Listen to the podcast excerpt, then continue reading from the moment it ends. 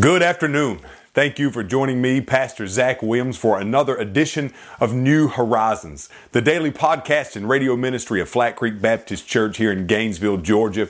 As always, it is my greatest joy to be able to dive deep into God's Word with you. And if you would like more information about Flat Creek Baptist Church and how you can come alongside of us, we would love for you to check us out please go to our website, flatcreekchurch.net.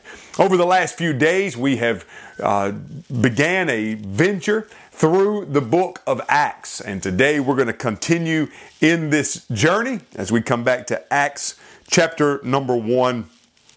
And I want you to listen beginning in verse number six. Here, the apostles ask Jesus this question Lord, are you restoring the kingdom to Israel at this time?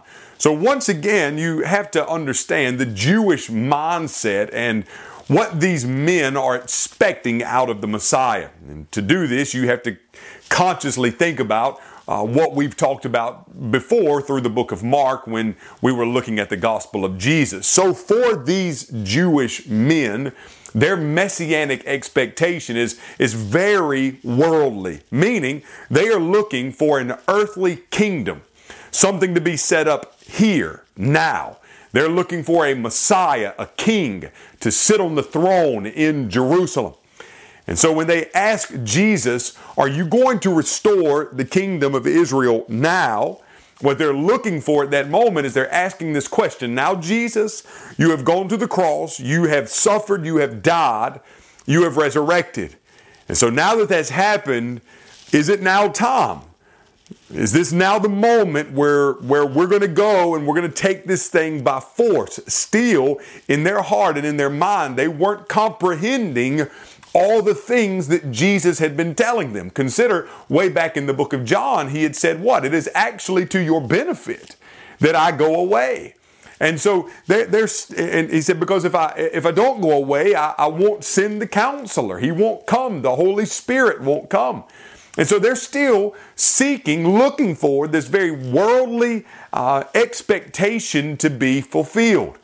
And in this moment, they're asking Jesus this question. Jesus is going to respond with what is one of the most famous passages in all of the Bible. Jesus says in verse 7 It is not for you to know times or periods that the Father has set by his own authority, but you will receive power when the Holy Spirit has come upon you, and you will be my witnesses in Jerusalem, in all Judea and Samaria, and to the ends of the earth. So let's just kind of break this text down uh, here together this morning. When we look at this text, first of all, Jesus says it's not for you to know the times or periods that the Father has set by his own authority.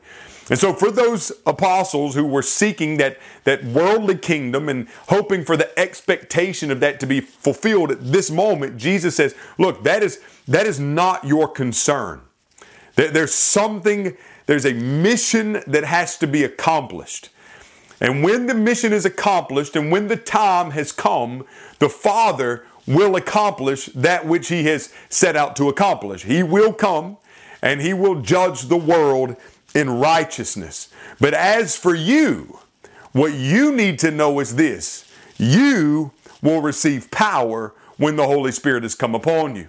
So, just as he had told them in verse number four, this is what you heard from me, for John baptized with water, but you will be baptized with the Holy Spirit not many days from now. Now, Jesus once again is reiterating that promise, and he says, But you will receive power when the Holy Spirit has come upon you. So, let's talk for just a moment about that verse. Remember that the Holy Spirit is a living being, He is a person. He's not an it, He's not a thing. The Holy Spirit is real, He is alive, He is active, and for the believer, He lives in us. And we are so grateful today to have the Holy Spirit's indwelling presence in our lives. And here, Jesus says, You will receive power when the Holy Spirit comes upon you. So the Holy Spirit is actually going to come, and the Holy Spirit is actually going to take up residence in you. You remember that Paul calls this a mystery in the book of Colossians when he says, uh, This is the mystery that was hidden for ages. Uh, this is the mystery that is now made known Christ in you, the hope of glory. So now Christ, through the Holy Spirit, takes up residence in the believer and you receive power. The Greek word there is the word dunamis, is where we get our English word dynamite. And so you you can maybe consider the power of dynamite for a moment, that explosive force. Now, friends, understand that when Luke wrote this and when Jesus uttered these words, dynamite, TNT, was still something uh, very distant, very future. It wasn't something that they had in their possession. So when Jesus speaks this and when Luke writes this, is not that Luke is writing and saying you're going to have dynamite power in you. No, friends, listen, that would be a, a worldly power. What, what you have living in you as the believer in the Lord Jesus Christ is truly the power of God. You have the presence and the person of God in you. Now, friends, this is a, a, a glorious thought for the believer.